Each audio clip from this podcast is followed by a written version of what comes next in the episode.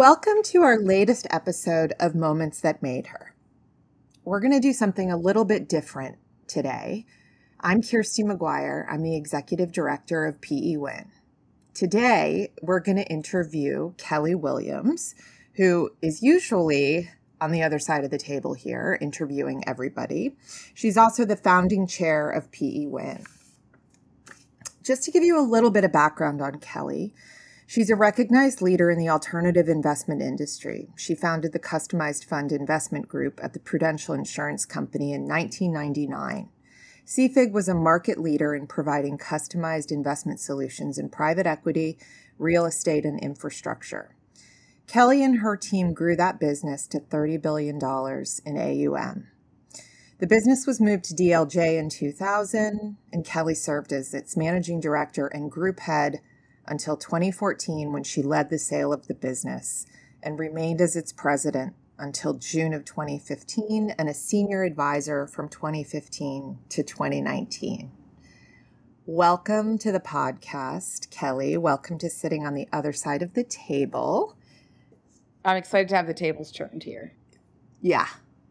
I'm excited to be the one turning the tables. So, um, you have been a great friend to me for many years. I met you uh, when you were my boss at Credit Suisse, and I've known you to be really a champion of women um, since I met you. And you founded PE Win 15 years ago. Um, as everybody knows, PE Win is the leading group for the most senior women in private equity. Uh, PE Win has grown from humble beginnings to now um, a global real force in the industry with over a thousand members. So, um, quite an accomplishment for you, Kelly, and and the other founding members of PE Win. So, welcome. Um, my first question for you is I know a lot of people are really interested to hear sort of about your journey. So let's start way, way back at the beginning um, and tell us about your very first job. Well, I'm incredibly excited to be here today, and I feel I feel like I've answered so many of these questions in my interviews to date. But we'll we'll do our best to uh, unearth some. Uh, Let's mix it up a little. Stories. We'll mix it up a little. So uh, my very first job, as as loyal listeners of the podcast will know, was at Dairy Queen, where I wore the oh so fashionable brown polyester pantsuit that was the signature look. Uh, this would have been, let's see, I would have been probably 14 or 15 when I had my first job. So this was uh, this was in the 70s, and uh, yeah, that was that was a great a great job. I worked, my cousin got me the job, then I got my little sister a job there. So it was, you know, sort of a, a cool, fun hangout. We had the, you know, the typical handsome boss that we all had crushes on. And um, yeah, and then for the longest time, I couldn't eat ice cream because once you serve ice cream all day long, you really don't want to be around it. But um, that was the first job. Okay, so how did we go from scooping ice cream to uh, a career in private equity? Why don't you tell us a little bit about uh, your educational career and then sort of how you moved into PE? So, well, you know, the the type of job I had and where I had it, I think is kind of emblematic of the story. So, you know, my family on my dad's side, on the Williams side, has lived in the Hudson Valley of New York for over 400 years. They moved there in the early 1600s.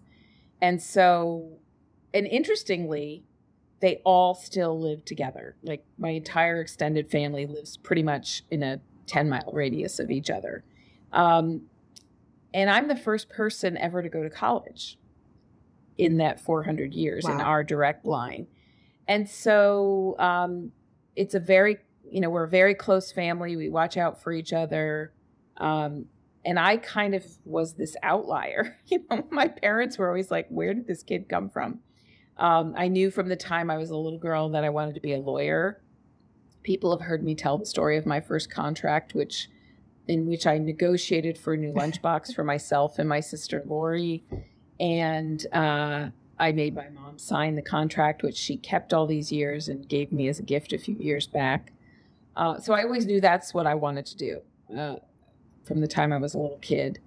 And so I went straight to college. I went to Union College with, you know, pretty much followed my best friend there. I didn't have anyone to give me a roadmap of where to go to college and what the right college was. So I followed my best friend to Union College, um, which is in Schenectady, New York. It's one of the oldest colleges in the country. It was uh, founded in 1795. And I went straight to law school. I went to NYU Law School uh, straight out of college. And that was like such a gosh, what an awakening. I mean, you know what this is like. You move mm-hmm. from your town and then suddenly you're living in New York City as a young person, uh, a young broke person, which I think is a really right. It's an interesting experience um, to go to New York as a student, as opposed to getting there like your first investment banking job where you actually have some money in your pocket. And so it, I've always prided myself on the fact that I know how to live in New York as a broke person. you know, I had no money at all. Um, and then, uh, you know, much past law school, I hadn't really thought about the career. I uh, graduated from law school and got a job at Milbank Tweed. And the way it worked there, the, the top performing um, practice groups got to choose the incoming associates. And I was chosen by the project finance group. And I had no idea what project finance was, but I knew I was the only woman in the group. And I hated it. It was, you know, it's basically mm-hmm. financing power plants. It's not sexy at all. Right. Um, but what was interesting about it was it was really complicated. You know, you had to you had to negotiate construction contracts, you had to do permitting, you had to arrange the financing for the plant, you had to arrange all the feedstock, you had to arrange the offtake power contracts it was so complicated. And so once you get your mind around something like that, you feel like, well, okay, I can do anything now. If I can figure that out, I can figure out anything. And so it, it gave me a great deal of confidence, um, which I, I wouldn't say that I had. I, you know, I was always, it's hard to imagine now, but I didn't necessarily have that much uh, confidence. I mean, I was always, you know, a good performer, but um, coming out of there, I had a lot of confidence. And I moved in house at Prudential uh, and interestingly, I moved in house at Prudential because I found the environment in at Milbank really kind of uh, abusive. The, the, guys that I were working with were really not friendly, not nice to work with. I mean, they were friendly, we were friends, but when the guy I was closest to uh, uh in the whole practice group really treated me like crap one day, I realized like, okay, I can't, I can't work with these people anymore. So I went in house at Pru. It was a totally different experience. My boss was a woman. The there were two women of color, uh, two black women in my group, and my boss reported to a black man. Uh, he was the head of the mm-hmm. asset management division, uh, law department, and so this is 1993. And having that kind of diversity was pretty remarkable. You just didn't you didn't see yeah. that at that time, and so I really count myself lucky for having worked at a place like Pru. It was a it, it, was and is a really special company, and I still have a lot of friends there and hold my time there. Um, it, it, you know I feel really lucky, and it's interesting because there are a lot of people in private equity who worked at Prudential. Jerry Harmon is one of them, and she and I have reminisced. Mm-hmm. Uh, Andrea Andrea Auerbach and I worked together there. Mina Pacheco Nazemi worked at Prudential. Um, and I bet you know you can kind of go through the list and probably find lots of people who who started their careers there. And as you noted, we started uh, CFIG in 1999. I was actually going to leave and go work for one of my clients that was uh, uh, Sithe Energies that did uh, built power plants. And Pru said, "Don't leave uh, we'll take you to the business side. and you know, it never. It was kind of funny because I ne- it never occurred to me that they would let me do that. And not only did they do that, they kind of gave me a, my choice of what I wanted to do. They said, "Look, this was when they were demutualizing. So they said you could lead the demutualization on the legal side, or if you want to move to the business side, we'll move you over to the private equity group. I, by that time, I had become the general counsel of the private equity group. Um, and that, you know, that was a great experience. There aren't a lot of companies these days like Prudential that move you around and let you experience different mm-hmm. things.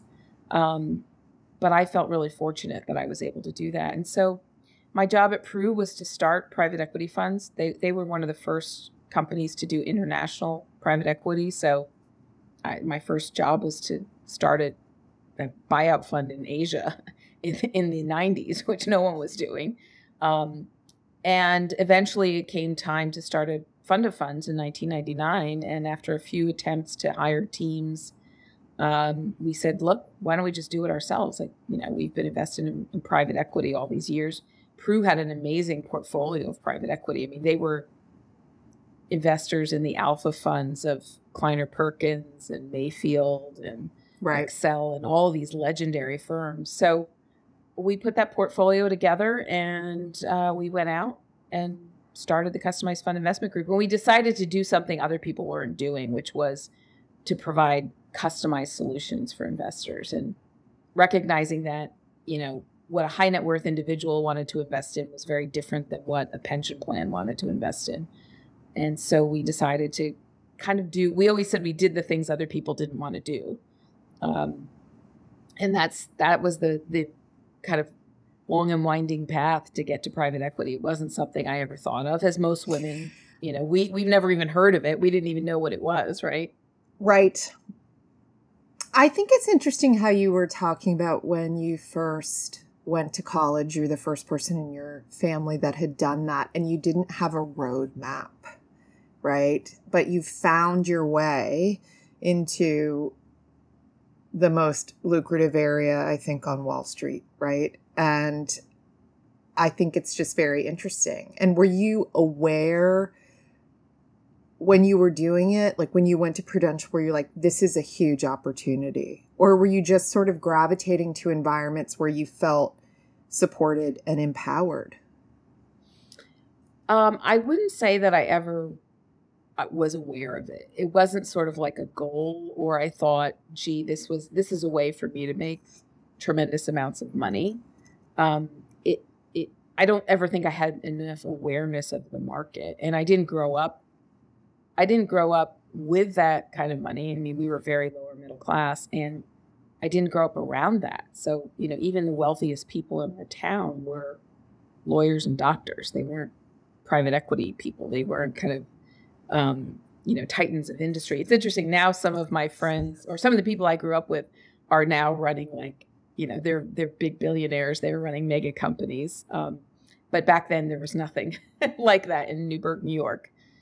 Um, and so what I found I gravitated towards was, you know, what I call my superpower, which is problem solving. I mean, that's what I really love to do. Yeah. And I think that's why I was a good lawyer. And that's why when I moved to the business side and started a, you know, customized business, that whole business is about problem solving. It's about a client telling you, look, I want to get this done. I can't get an off the shelf solution. So what can I do? and I sort of gravitated towards opportunities like that, and and that's really when my skills shone through. That's when I got the most accolades and and notice from the people around me. Um, but I can't say that it was ever, you know, that I sort of had my eyes on the prize, pre-planned. Yeah, absolutely. Right. Um, I do think one of the key things to really encourage more women into this space is to really make them aware of what this is. Because I think a lot of young women coming out of undergrad, they know what investment banking is, but they don't necessarily know what private equity is. So I do, I think that a lot of groups are doing a lot of work to encourage that so people understand what this that this is a career choice so i think it's really interesting that you just sort of fell into it um, yeah it's interesting. I was um, just I was at natural a, evolution. Yeah, and you know, I was at an NAIC conference one time speaking um, about women in PE, and and one of the guys in the audience stood up and said, "Look, I've got daughters. H- how do I talk to them? How do I make them interested in this?" And I said, "Look, you know, they probably know Jimmy Choo, right? And so they they have a few choices. They can buy they can buy Jimmy Choos and wear them. That's one option. Uh, they could be Tamara Mellon and start the company. And that's a great, you know, being an entrepreneur is a great path. Or they could be the private equity or venture investor who invests in them and sort of, you know, rides along the wave. And explaining it, I think, explaining it to all children, not just women, but all children, kind of what, you know, okay, there's a thing that you love. Well, guess what? Someone had the idea to make that thing. And then there was someone who believed in them and gave them the money to go out and make that happen. I don't know if you remember um, back in the day at, at Credit Suisse, we used to have Take Your Sons and Daughters to Work Day and we i started for our group um, for the private equity group our own little mini module and what we would do is a couple of the folks who worked on our team would make up a product uh, and i think one time it was like somebody made up a soda and somebody made up a game and we gave all the kids monopoly money and we had the had the team members go out and make the pitch about how great their you know how great their invention was and then we let the kids go up and put money in a little basket in front of the product that they felt, you know, the most conviction around. And that was like a little mini example of what private equity is. And I think it's it's as simple as that, right? Is start to help kids understand that if there's, you know, something you love, if you love, you know, Pokemon cards or you love Nintendo or you love Halo, you know, yeah, that's a fun game to play, but behind that is there's a person who thought of it, and behind them are the people who gave them the money to go out and develop it. A hundred percent. I think, you know, planting the seed so they understand what this business is. Um, and I think that happens more sort of in, you know, different socioeconomic groups than others. And that's why it's really important to talk about and, uh, have women and people of color really uh, understand what these careers are and how you know they're really challenging and interesting and touch a lot of points already in your life. And i think bringing that to life for people gets them very interested in what we do. Tell me I, i've heard you speak about this before and i think you have an interesting take on it. Tell me um, moments when you were particularly aware um, of being a woman and most likely the only woman in the room. And what was that like? Uh, I, I, I like I, I, I sort of know what you're going to say and I really like your perspective on this. So um, I'd love for you to share. So um, so I have a really um, it's a really interesting memory of of I wouldn't say it's the first time I was aware, but um, a really pointed example. And and I just remembered recently another piece of that story. So it was shortly after 9/11. And I mean like like 4 or 5 days after 9/11, like the first time you were actually able to fly and they had air marshals on the planes. And I was going to have a meeting with an, a potential investor and um, got on the plane and was pretty sure there was an air marshal on that plane because I remember the pilot. They couldn't tell you, but there was there was just a weird vibe on the plane, and, and you just felt like they were sending the message like, "Don't nobody better try anything." Don't so do we, anything. Uh, don't do anything but i saw and i really i remember that experience but it i just now linked it to the fact that the, this was the meeting i was go, going to so i was going um, to pitch a, a, it was a nonprofit um, an endowment or foundation i guess and uh, there was a woman who was in charge and i walked in with my my business partner who was a male and she was the first one to say to me you were the first woman I have ever seen in a meeting with someone uh, about private equity. And she was really struck by that. And it's struck enough that the words actually came out of her mouth. You know, it was like, right. spontaneous utterance. Like I'm sure she didn't really think about it. She just said it out loud. Um, and that's when I realized that, you know, so many of us are like unicorns when we walk in the room. And even more so when we talk, because a lot of times people will bring a woman if they think there's, you know, there's a sensitivity around it, but she's, you know, she's window dressing. She's not really there to lead a discussion. Substantively, And so- right. Exactly. Yeah. So what I what I've learned is I I use that to my advantage because people do notice if you're a woman and you're in the room. They certainly don't expect you to speak. And oh my word, if you speak and you're in command and you know what you're talking about. Um, and I always say, you know, if you want to know what happened at a meeting, ask the woman because she actually sits there and listens to what everybody says instead of thinking of the next clever thing she's going to say or stealing someone else's thought and so um, yeah so so i um, i use that to my advantage. I change the, the timbre of my voice. I speak maybe just a little bit louder and so people sit up and take notice. Um, and i've always found it it's a great advantage to be a woman and especially you know if you're the only woman in the room. Uh, but if you're not the only woman in the room if there's another woman on the other side of the table the ability to connect with that woman is a great thing. And, you know, one of the things that is the basis of PE Win is really this idea of sharing your power with other women. And some people Right. think, well, I don't have any power. Everybody's got power. Even if you have a little modicum of power, everybody's got some. And one of the things I would make a point of doing is if, you know, as the head of my group, I didn't meet with every fund manager who came to the office. I had staff, you know, I had teams to do that. But if a PE Win member called, you know, somebody who was a marketing person or was a woman leading a fund, and I took the meeting, I made a point to let the men in the meet the room know that I, they got that meeting with me because of that woman, and that I That's wouldn't right. normally have sat in on the meeting unless she had been there. And I can't tell you how many times women would call me afterwards and say, "You can't imagine the impact that had."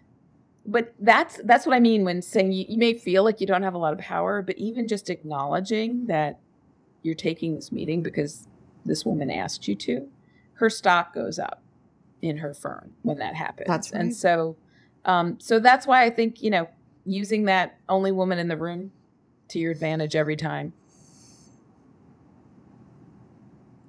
I, it's very powerful and i think uh, you can't underestimate just like you said how much of a difference you can make just by paying it forward so. Um i'm sure you've had there's a lot of high points in your career but if you had to pick one or two what would you say a high point in your career has been? Um, I would say high points in my career would be, you know, the work that I did around investing in diverse managers is is probably the most meaningful work. It, it's rare in a career on Wall Street that you get to match up, you know, your career and your values. that's unfortunate, but that's the way it is. right And so I felt really fortunate that I got to work with incredible clients who had a real commitment to making a difference and making an impact and allowed us to move a tremendous amount of money uh, into into funds that were um, managed by women and, and people of color. And so I would say that's the high point of my career. That's the thing I'm probably most well known for, even though it was a small percentage of the capital that we managed um, it's it's probably the thing that made the most impact and so and i certainly the recognition that i got from the organizations that are near dear to my heart like Toigo and seo and naic and naa and aim uh, wave um, you know being recognized by those organizations that mean so much to you and that you know it, it's like such a joy to, to give them your time and your treasure um, you don't necessarily expect to be recognized by them. That that certainly was was and has been a high point for me. I, I would say the other high point has been, um, you know, looking at people whom I've backed, managers that I've backed, Yeah. and Definitely. And, and, you know, not just seeing them succeed, but honestly, getting a big check from them, you know, having them like not, you know, not just make you money, but like make you lots of money. That, I mean, the joy that comes from that, obviously, everybody wants to make money from their investments, but, you know, to see people like Robert Smith and, yeah, Jose Feliciano and, you know, Stefan Kaluzny and Frank Baker knock the cover off the ball, and then to turn right. around and see Adele Oliva and and um, you know Suzanne Yoon and Lynn Chao O'Keefe and Holly Haynes and you know it, it, Jerry Harmon and I mean it just warms your heart, right? Like that to me to say to see you know to make a bet like that and then see people just knock the cover off the ball and really succeed. Yeah. Yeah, and really prove the case that it's all about for for a people chance. like us who are allocators, it's all about increasing the the opportunities for your portfolio to perform. And if you're not looking at women and people of color you're not doing your job. You know you're, you're like that's right. you're sub-optimizing your outcomes. So I have to say, you know, I still remember, you know, getting a big check from Suzanne Yoon and just thinking, oh man, you know, I love to be right, but when you get to be right that way, that's a really special thing. That's great. That's great.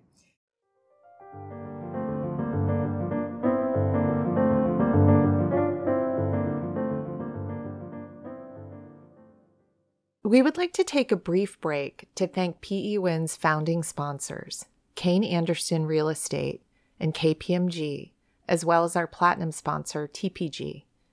If you're interested in sponsorship opportunities, please contact us at info at pewin.org. Now back to today's guest.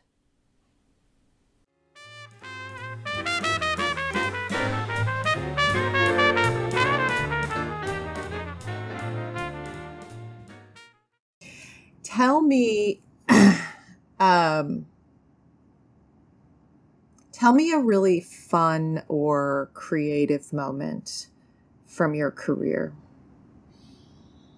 A really fun or creative moment. I have to say you know starting the um, the emerging managers conference was really fun and creative. That that was something i loved doing. And you know, when it was part of my business, we would move it around every year to a different city. We wanted to move it to places where our clients were because it was not about right. glorifying our firm. It was about glorifying the clients and the things they were doing. So, you know, we did it in Michigan and California and North Carolina and Texas. And, you know, we, we wanted to do it in the places where the LPs were really making an impact. Um, and uh, and so that was that was really important to us and i you know i loved doing that i loved finding ways to showcase managers that to me that was you know a really creative thing i would say the other thing that i you know this gets back to my kind of uh, loving to be a problem solver.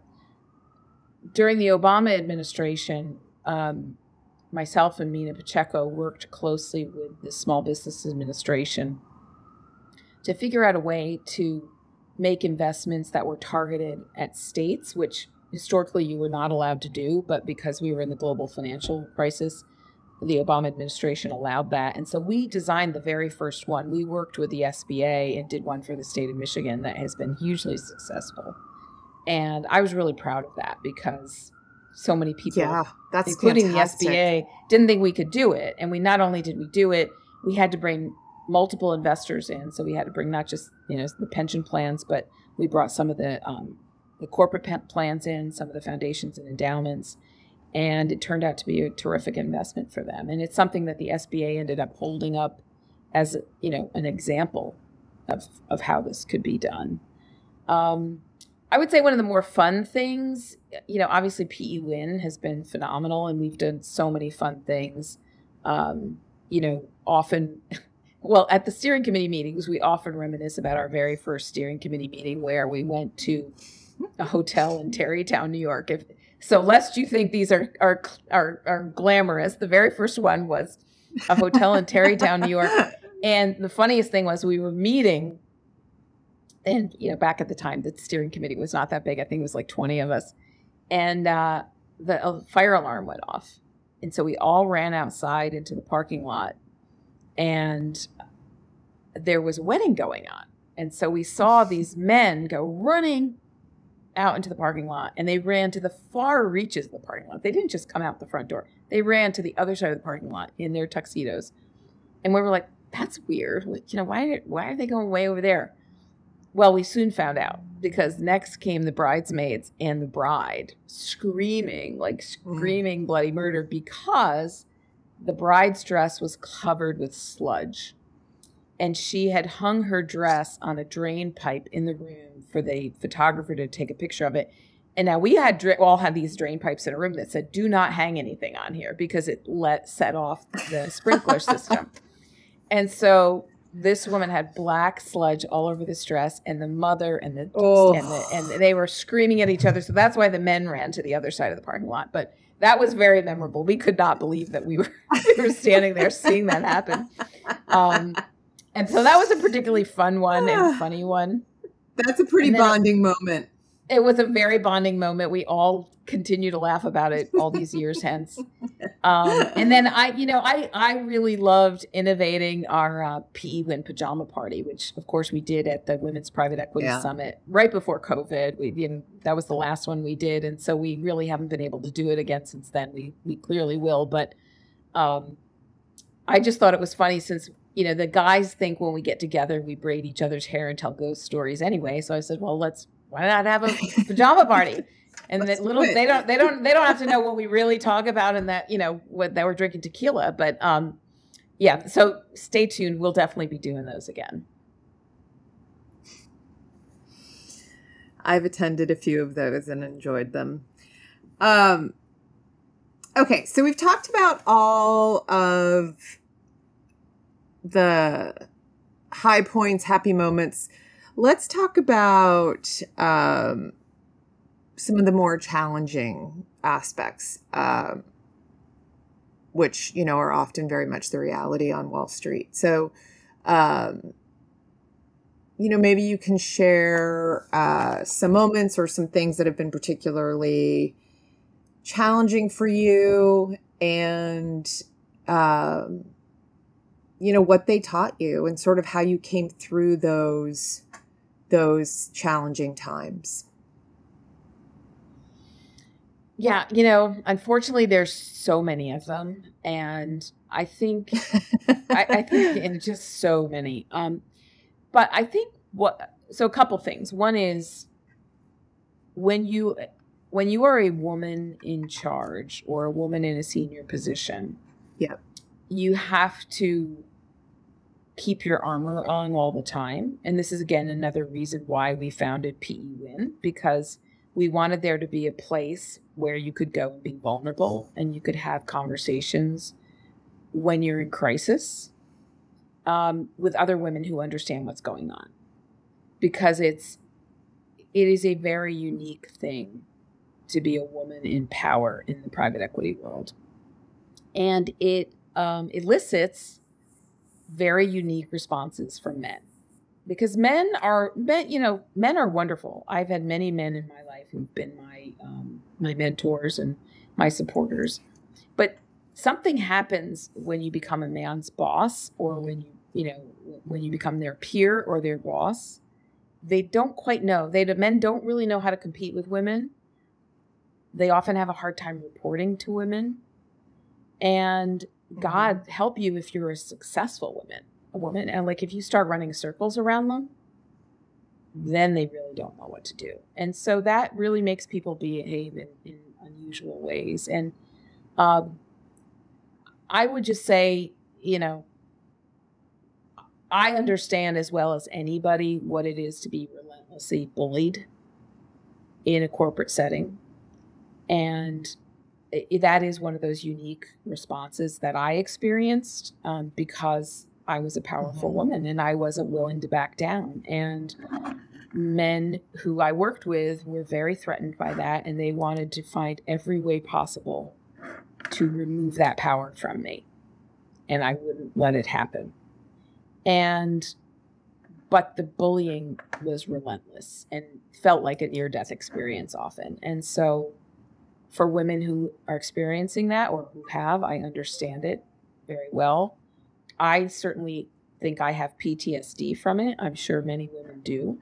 I mean, there are certain buildings I don't even like walking past in New York because of what happened there. Uh, there are certain cities in America, even states that I don't want to go back to because like really bad things happen there. And so I get it. I, I totally understand it. And that's that's the thing. You see women, I'm sure so many women saw me and say, wow, she's one of the most powerful women, women in our industry. She runs $30 billion. She's you know, got all these clients. She's made all this money. And, you know, I was still like getting beaten down. And if it can happen to me, it can happen to anybody, which is why it's important to me that more women step out and start their own firm.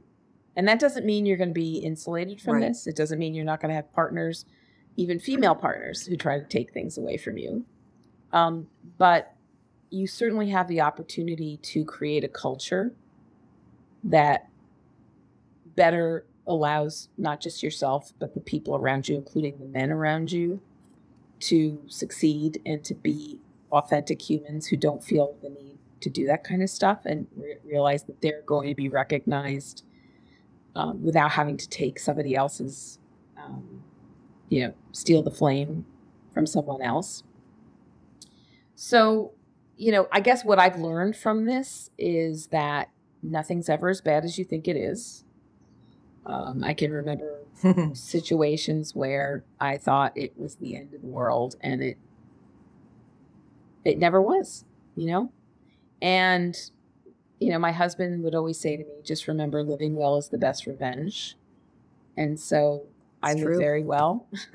I live very well. I don't deny my thing myself a lot of things. Um, I try to be very generous with, with great good fortune that I've had. I you know, I like having my family around and, you know, I make sure wherever I am that my mom and dad and my sister and my niece and nephew, all their kids are around me. Um, and so, you know, to me, the most important thing that women need to understand when they're facing these challenges is that in many ways you're facing them because the men are more afraid of you than you are of them. And, uh, I, you know, ultimately, I think men realize that when women are in power, um, when women are in power, it really changes the paradigm for everybody. And that is, you know, that's very disruptive. But, um, you know, y- you will make it through. You will make it through. Take a breath, call a friend, have a drink, whatever, whatever you need it's really never as bad as you think it is. I I can remember talking about this with you at different times, and um, I think one of the ways that you described it is, you know, death by a thousand cuts, basically. That you know, just the the grind and the the constancy of of what you're dealing with in those situations just starts to wear you down. And I do think uh, that's one of the most powerful things about having a, a network of other women who have been through situations like that and can counsel you and encourage you uh, when you're going through that. And just like you said, it's never as bad as you think it is. And you know, the best revenge is to live well and to be successful in your own right. So, um,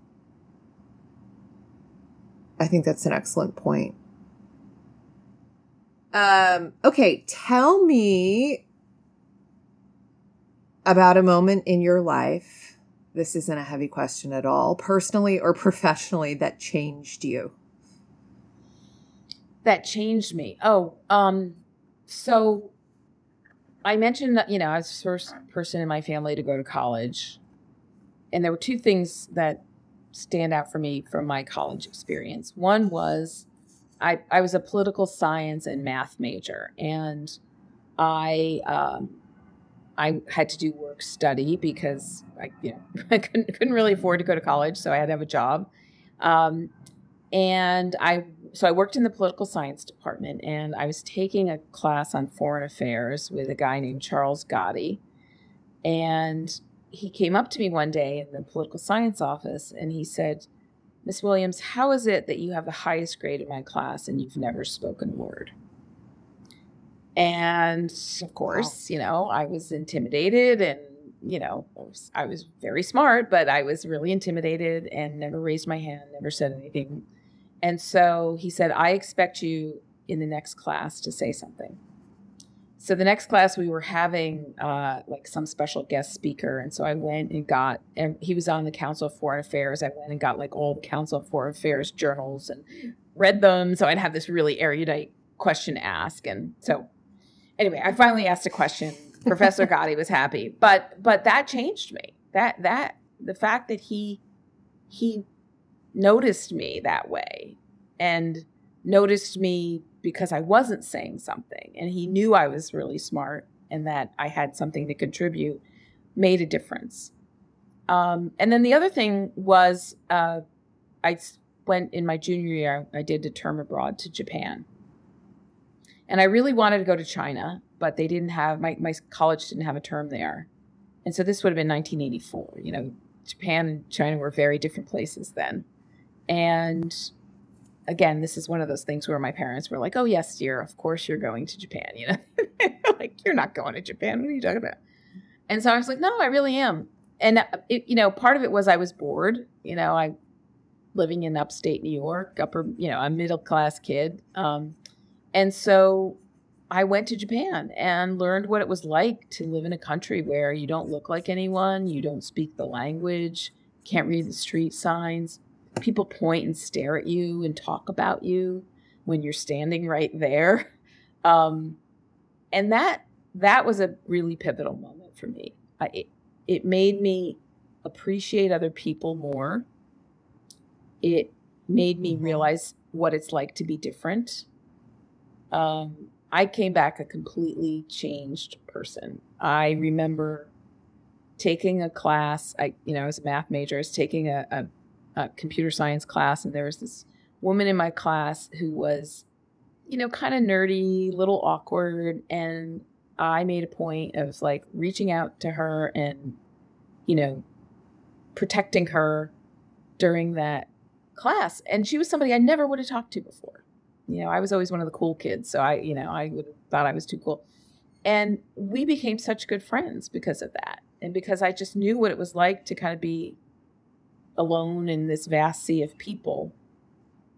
And I think it's the thing that made me really care so deeply about diversity and realizing how important it is to find commonality with people and not focus on the differences because you could be thrown into a situation where you're the minority. You know, we white Americans, you know, we're so complacent because we think we're always in charge, but you could be thrown into something and you've got to find that point of commonality and humanity in the other person. And if you don't open your heart up to be that, you're going to be lost. So, um, that that really was the thing that changed me. That was the seminal moment in my life that that changed who I was and changed the direction of my career. I mean, that's amazing and I you know, I've heard you talk about that before and I think, you know, it's people talk all the time about how travel is so important to grow um, as a person and to expand your horizons and it certainly did that for you. Um, Kelly, thank you so much for sharing all these great stories. Um, as you know, before we wrap up, we're going to do a few lightning round questions for you. So hopefully, you haven't already thought about what the answers to these questions are. Um, what's a great book that you've read or listened to recently? Oh my gosh, what have I been listening to recently? You know, Andrew and I listen to podcasts. We love true crime. We're like t- true crime junkies. If you haven't look at listened to Bear Brook Murders, listen to that one. That that's one like you listen to it, you can't even believe uh, that it happened. Um, one that I, I read recently, very recently, because I went to the Venice Biennale um, and I, I wanted to read a book about Venice or that took place in Venice.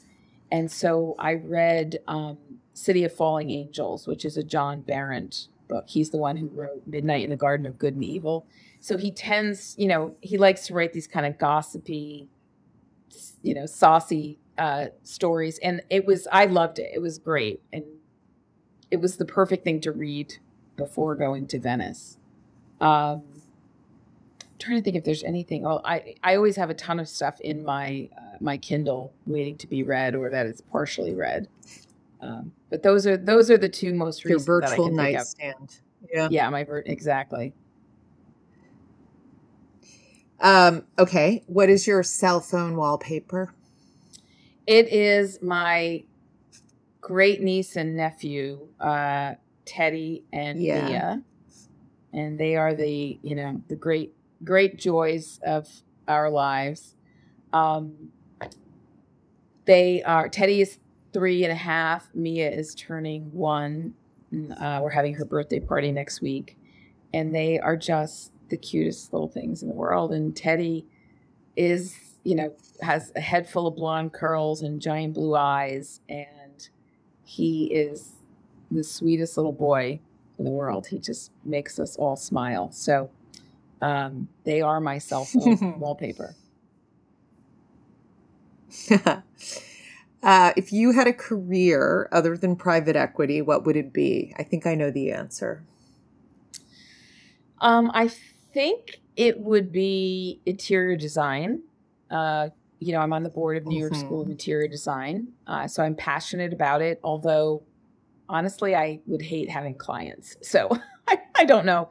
And as you know, Kirsty, I'm right. having a hell of a time right now with my uh, my home project. I was supposed to be moving in this week, and my interior designer has made yet another mistake. So, um, but I I am passionate about it. I really I really um, I really love interiors. I love um, I love to see the way people live and it's something that it's you know it's one of those things when you think about what are the things that you love to do when you're not working and decorating home is one of the things i'm really passionate about you know as you know i chaired nantucket by design for a few years um, i you know I, I kind of i'm a design groupie so i've made, gotten to know a lot of interior designers and i really well, admire them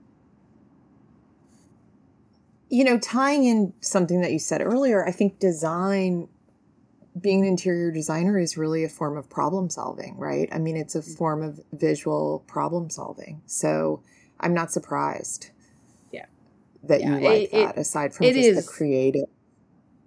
It is a creative outlet. I think the other thing is, you know, I I think another key to my personal success, I think people who are successful are often very good at making others comfortable and make them feel kind of welcomed and invited and i think that's mm-hmm. part of you know being a good interior designer so I, I, think but i think you're right. I think it, it it definitely is problem solving because you know you've got weird dimensions or strange colors or whatever it is that you're working with and finding a way to make it all work is like solving a big puzzle.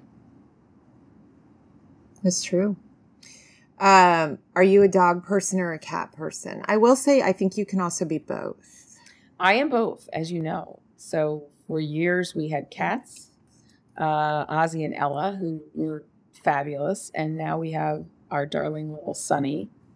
And uh, yeah, we like both. yep.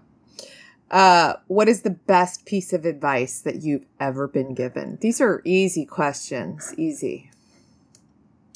Um, you know, well, there's one that I always go back to. My husband doesn't like the way it's phrased, but there's there's one thing that my my dad always says that I I, I quote often, which is, um, you don't have to uh, push a drunk man to make him fall, and it's not to make fun of people with um, you know addiction, and it, it's really more about someone who's full of themselves, whether whatever they're full of, you know, whether mm-hmm. they're full of hubris or whatever you know, sometimes you think you have to push them or you have to you know point out that this person is awful or horrible or whatever.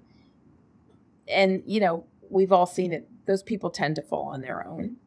And what i've learned in my career Right. is that because there have been times when i've like po- pointed and pointed and said oh my god look at what this person is doing. It's so awful.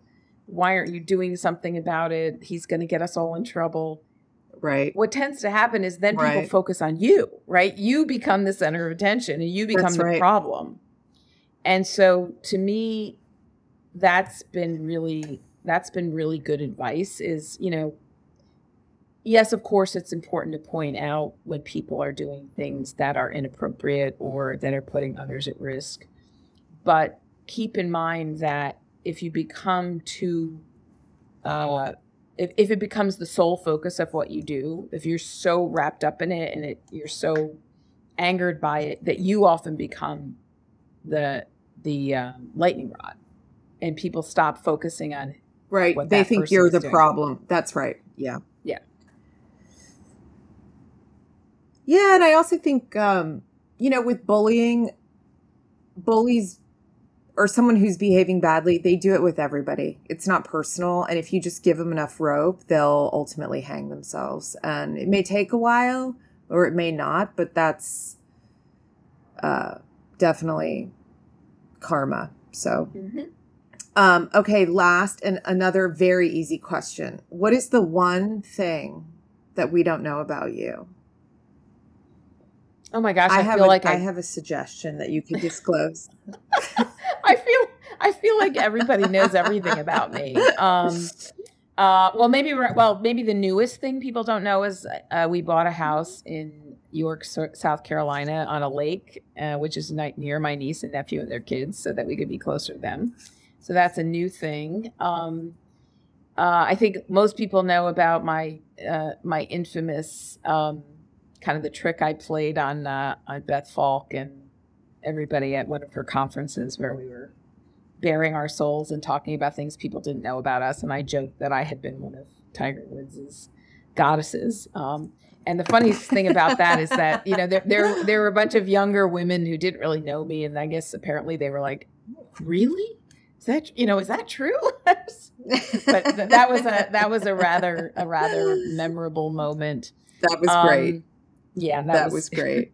That was an inspired moment. Um, gosh, I feel like I, I feel like I'm a pretty much an open book. I think people know lots about me, but what what is it that you know about me that other people don't know? Really? we don't want to go there. That's funny. Yeah, we won't go there. I was going to disclose the Tiger Woods one because that was pretty good. And then I would also say that, you know, people don't really know about um how you're such a big Star Trek fan. That's one thing, right? How you go to all those um conventions. So there's that. Oh my god! and then so also um the performance art thing. People don't know about that. So, you It's know, true. I really encourage you to open up and share that.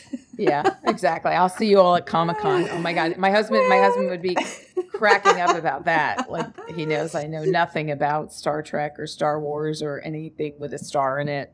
Yeah, that's not my that's not my gig.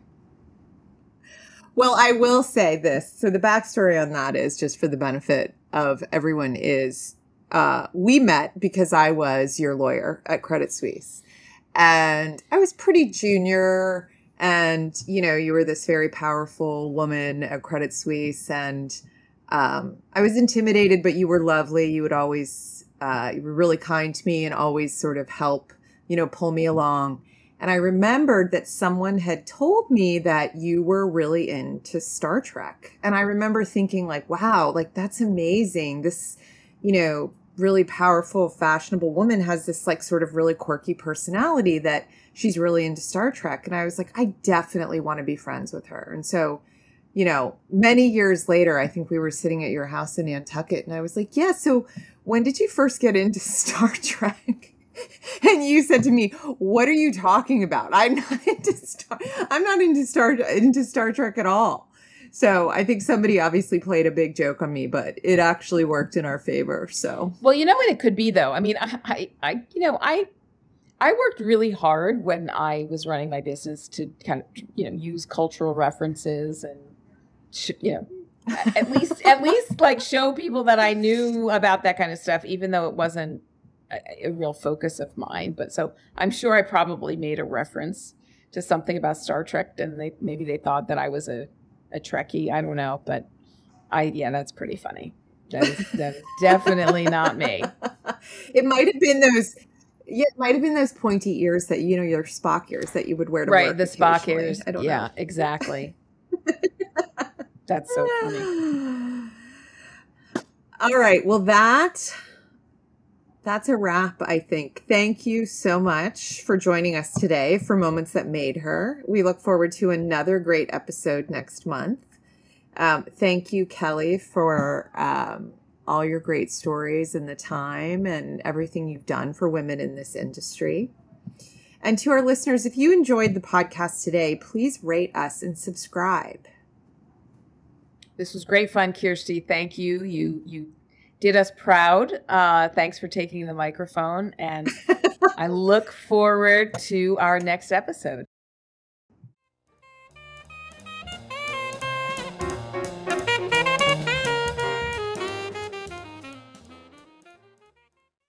Thank you for joining us for today's episode of Moments That Made Her. I'm Scotty Wardell, co chair of the PE Win Communications Committee. As a reminder, the content in this recording is for general information purposes only and does not constitute advice. We give no assurance or warranty regarding accuracy, timeliness, or applicability of any of the contents of this recording.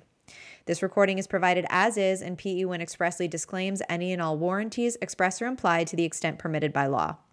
Except where acknowledged, the copyright and all intellectual property rights in all material in this recording are owned by PE Win and our affiliates and should not be reproduced without our prior written consent. Other organizations or brand names used within this recording are for identification purposes only.